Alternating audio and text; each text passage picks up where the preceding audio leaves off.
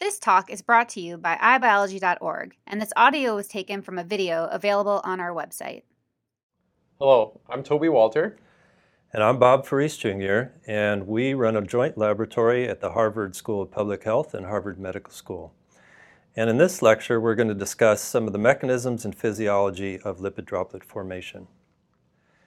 As we mentioned in our introductory lecture, cells have this remarkable ability to organize the formation of lipid droplets within the cell in a dispersed and regular manner. And this raises a lot of questions like how do cells do this? What protein machinery are involved in the uh, formation of lipid droplets? How do proteins target to the surfaces of these organelles? And what are the functions of these organelles in cells and in organisms?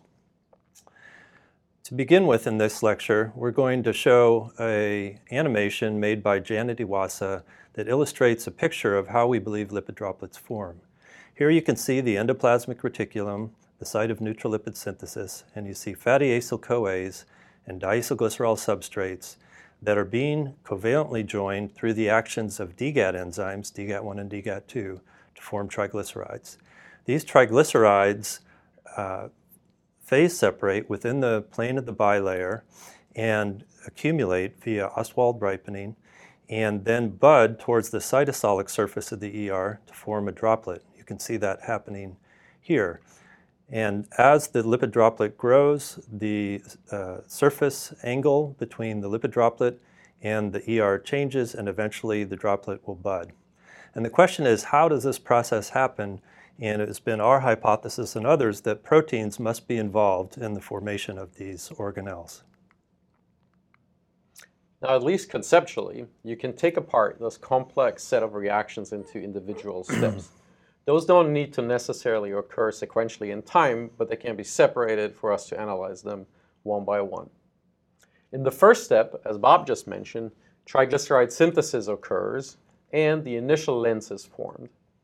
In the next step, we will discuss how initially the lipid droplet grows and buds specifically into one direction towards the cytosol. In another step, the uh, proteins are recruited specifically to the surface of lipid droplets. And when they're there, they often catalyze reactions that allow the expansion of the lipid droplet in a last step. So let's start with step one of lipid droplet formation, triglyceride synthesis and lens formation, where triglycerides gather within the plane of the bilayer. To begin with, in this step, we have to go through the pathway of glycerolipid synthesis that was discovered by Eugene Kennedy and coworkers and reported in 1960. And this is the major lipid synthesis pathway that gives rise to both phospholipids as well as the neutral-lipid triglyceride. In this pathway, which also occurs in the endoplasmic reticulum, fatty acids, which you can see on the far left of the slide, are covalently linked in a, in a reaction requiring ATP by ACSLs or acyl CoA synthetases to form activated fatty acids called fatty acyl CoAs. These fatty acyl CoAs then are covalently linked to a glycerol backbone in a series of enzymatic steps to give rise to phosphatidic acid or diacylglycerol. And those steps are catalyzed by a series of enzymes such as GPAT enzymes, glycerol phosphate acyl transferases, AGPAT enzymes, acylglycerol phosphate acyl transferases, and the phosphate group is removed from phosphatidic acid to form diacylglycerol by PAP or phosphatidic acid phosphatase. Now, phosphatidic acid and diacylglycerol can give rise to phospholipids, but in the final step of making triglycerides, diacylglycerol is covalently joined to an acyl CoA to form triacylglycerol through the actions of the DGAT enzymes. So, as I mentioned, the DGAT activity was described in around 1960, but it wasn't for another 40 years that we began to understand the molecular processes of making triglycerides. So, at the end of the 1990s, uh, we and the gr- folks at Calgene identified the enzymes that make triglycerides, and those are now known as DGAT1 and DGAT2. So, this is fascinating. We have two enzymes, and these two enzymes have uh, convergent evolution in that they both catalyze the same biochemical step, but they evolve separately and are part of different gene and protein families. So DGAT1 is part of the MBOAT family. DGAT2 has its own family that constitutes DGATs and MGAT and wax synthases. Both of these enzymes are found in the endoplasmic reticulum, but as you can see, as cartooned here, they have very different topologies. DGAT1 is a, is a polytopic membrane protein with multiple transmembrane domains and is a very hydrophobic protein. DGAT2, on the other hand, has one embedded transmembrane domain uh, that's, that uh, anchors it to the endoplasmic reticulum uh, as diagrammed here. Both enzymes have been the subject of uh, pharmaceutical inhibitor development, and in fact, there are highly specific and highly effective inhibitors for both the DGAT1 and the DGAT2 enzyme that are useful both in, for uh, laboratory tools and have been taken into clinical trials. Now, currently, we only have an understanding of the molecular mechanisms of triglyceride synthesis catalyzed by DGAT1. Specifically, recently, uh, we were able to solve the, the uh, structure, the molecular structure of this enzyme. And as you can see here by cryo-electron microscopy, what has become apparent is that DGAT1 generates is, is present as a dimer in the endoplasmic reticulum membrane, um, and where most of the protein is really within the bilayer of the membrane.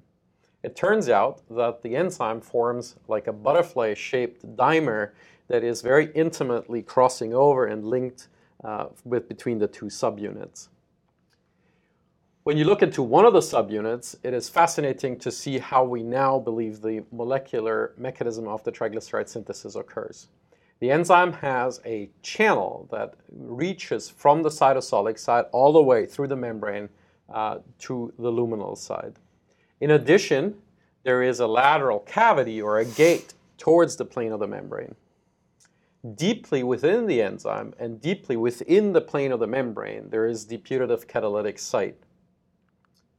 When we look at that in a structure that also contains substrates and a density that most likely uh, is the acyl acceptor diacylglycerol, what becomes apparent is that the acyl CoA substrate reaches the active site from the cytosolic side, either directly from the cytoplasm or maybe laterally from the membrane, and positions uh, the uh, carbonyl group that is used for the esterification right next to the acyl acceptor the diacylglycerol-like density right next to the active site.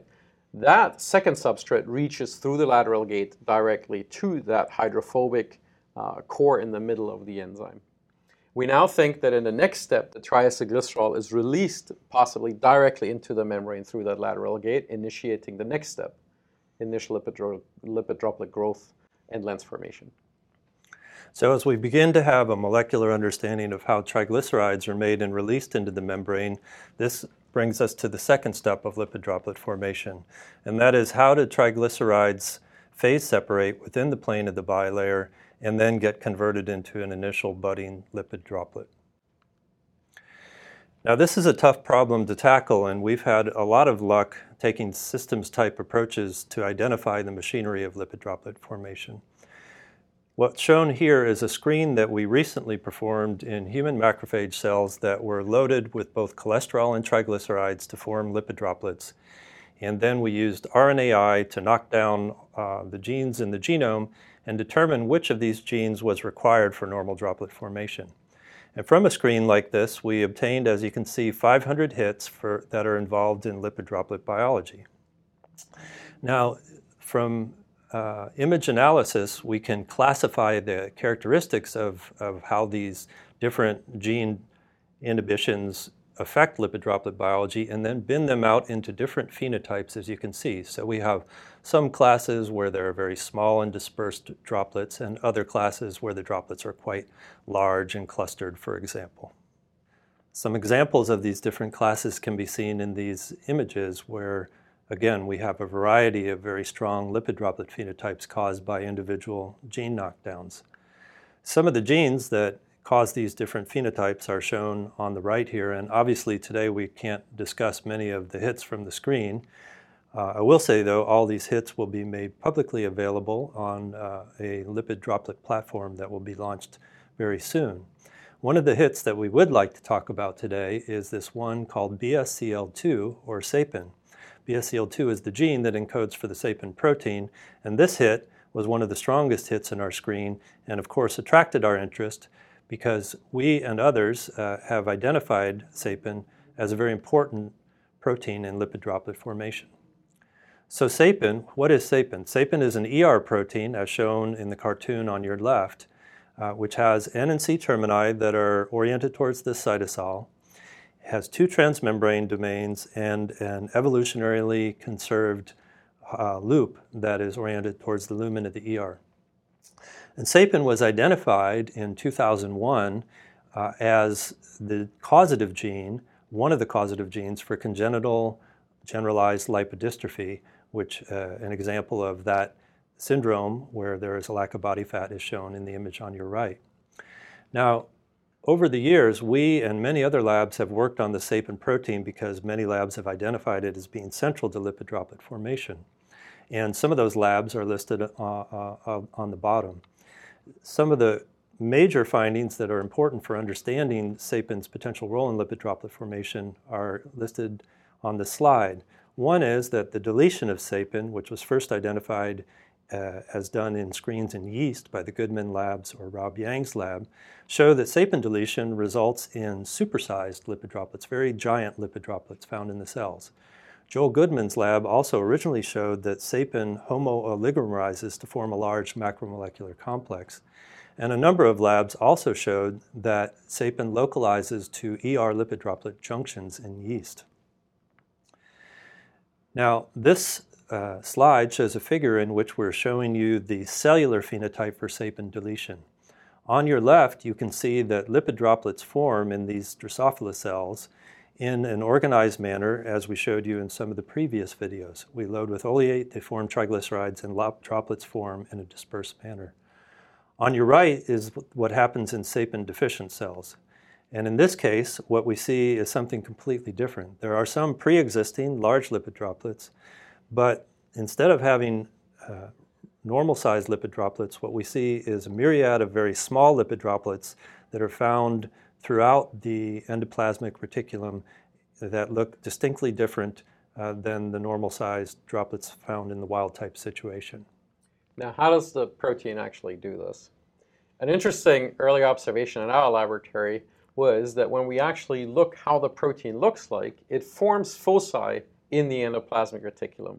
What you can see in the movie on the left is a Drosophila cell, just like the one Bob just showed, where we've genome engineered the cells to express a version of seipin that has a GFP right at the end of the protein at its endogenous locus.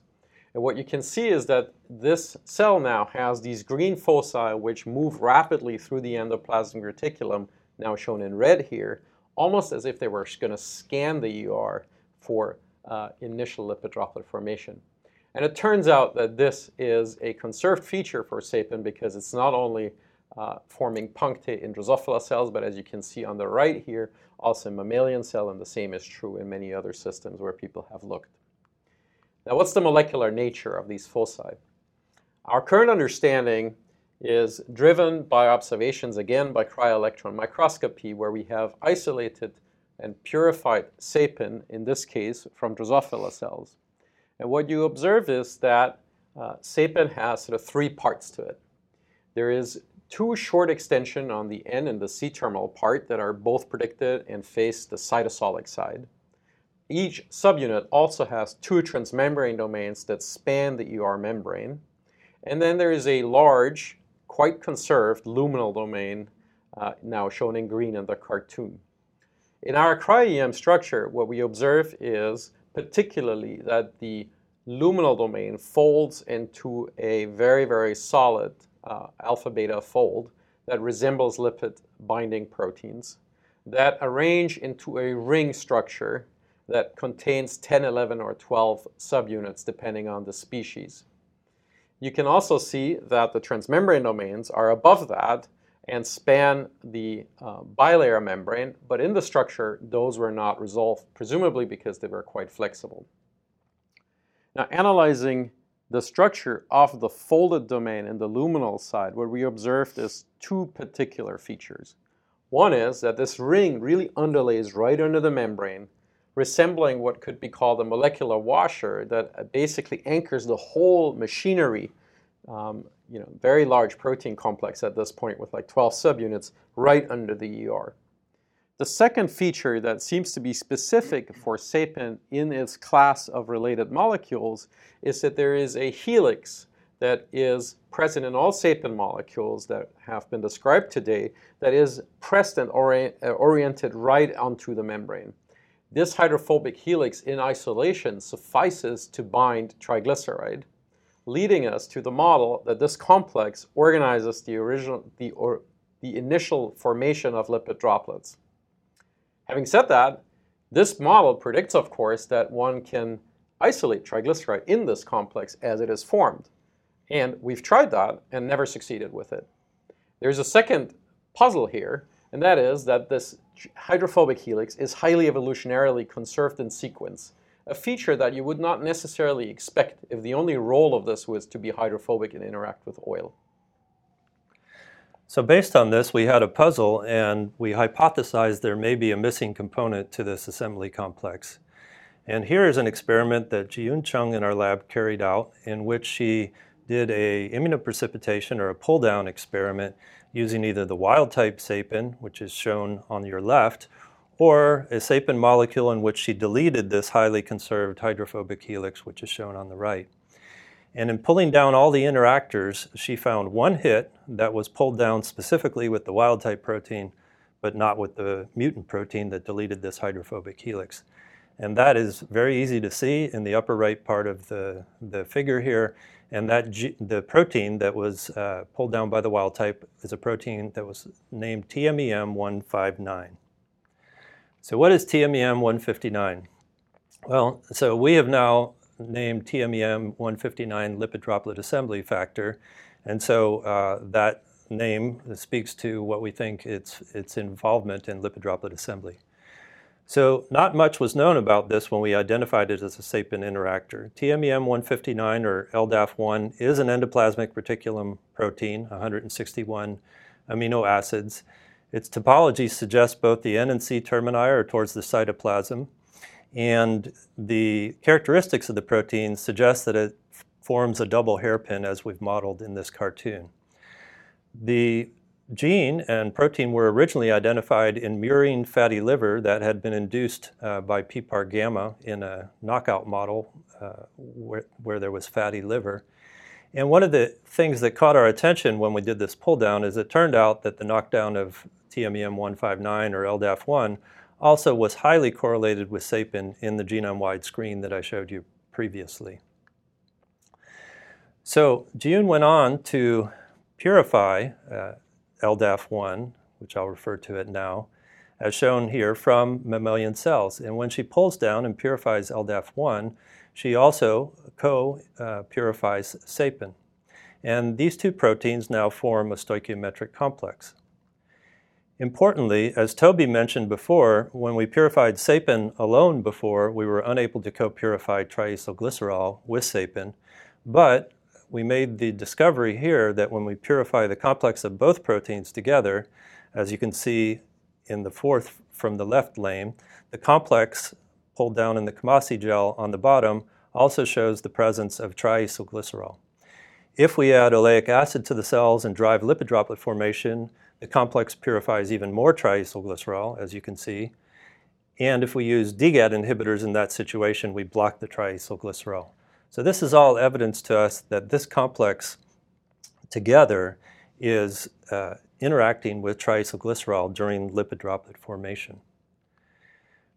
We went on to study LDAF1 in the context of cells, and one of those experiments is shown here. In this experiment, what has been done is that LDAF1 and seipin have been tagged using CRISPR technology at their endogenous locus with fluorescent proteins. In addition, we tagged PLIN3, which we have identified as one of the earliest detectors of a forming lipid droplet. And so shown in this slide are three examples of lipid droplets forming as detected by PLIN3 signal on the bottom set of, in the bottom row of these panels. And in all instances, when we can first detect a lipid droplet formation, it is occurring in the same spot as where we have LDAF1 and Seipin. So this gives us uh, more evidence that the Seipin LDAF1 complex is the site where lipid droplets are forming in these cells. Now, if this model is correct, there's a couple of simple predictions. One of the strongest prediction is that if the complex determines where lipid droplets form, we should be able to move the complex to a site where it normally is not localized or where only a few of them are randomly, and now lipid droplets should form preferably on those sites.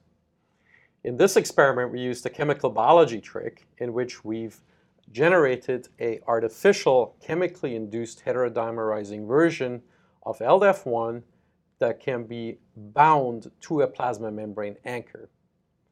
When we add to cells that express those two constructs a chemical heterodimerizer, what occurs is that those two parts of the proteins uh, form a complex, and that drags the whole endoplasmic reticulum in close proximity to the plasma membrane. Normally, there is only very little plasma, uh, endoplasmic reticulum right under the plasma membrane, but when we induce this, what we observe is by total internal reflection microscopy is that both LDAF is targeted, as you would predict, but also Seipin is now brought along because it is in a protein-protein complex with LDAF, not directly interacting with the anchor. This now generates a scenario in which right underneath the plasma membrane we have a lot, a lot of ER that's tethered to it. And what's important and interesting is when we now look at lipid droplet formation, we see that now lots and lots of lipid droplets form underneath the plasma membrane because now you have this complex there which normally isn't found there. In a wild type cell that doesn't have, or in a cell that hasn't been exposed to the dimerizer, a control cell, we see only very, very few droplets uh, forming right under the plasma membrane. But as you can see in the quantitation on the right here, or in the stills taken from a movie on the left, as soon as you bring this complex right underneath the plasma membrane, now lots and lots of lipid droplets form there because now the machinery is there to catalyze this reaction. So these are some of the highlights of studies where we have identified at least a couple components of a lipid droplet assembly complex. Seipin, which we and others had identified over the years as being crucial to this complex, and this other protein, LDAF1. And what's shown here is our working model for how this might work. So, as we mentioned, triglycerides are made through the actions of, for example, DGAT enzymes in the endoplasmic reticulum, and they are initially released into the plane of the bilayer. It's our hypothesis then at the moment that the Seipin LDAF1 complex becomes the site where these triglycerides can nucleate and phase separate to begin to form lipid droplets. And what's really intriguing is this complex brings together, for example, in humans, 66 membrane spanning domains in a very small area that might create hydrophobic surfaces uh, for, this, for this nucleation uh, catalytic step to occur. So, shown here then is triglyceride molecules that have begun to form a lens in the setting of this complex. And as you can see, LDAF1 begins to uh, uh, provide curvature to the membrane, which may also facilitate bending of the membrane and uh, droplet formation. The droplet then grows, and what we didn't show you, but we have data uh, indicating, is that as the droplet is growing, LDAF1 coats the surface of the droplet. Here we think LDAF1 provides surface modulating uh, qualities, such as lowering the surface tension and regulating some of the protein composition of the developing droplet. So that's the current model, uh, and obviously this model will require further testing. And one other aspect of this model is that, as Toby mentioned before, there are domains of Seipin that appear um, very similar to lipid binding domains. So it may be that this complex also has some role in directing lipid trafficking, uh, whether that be neutral lipids or phospholipids, during the formation of lipid droplets. That also remains uh, to be further tested. So in this part of our lectures, we told you about triglyceride synthesis and the initial stages of lipid droplet formation at the endoplasmic reticulum. But what happens next? How do the lipid droplets acquire their specific proteome? How do they grow in size and detach from the ER? And what are their functions in the cell? So we'll tell you about that in the next part of our lectures. Stay tuned. Visit us at iBiology.org for more free talks from the world's top scientists.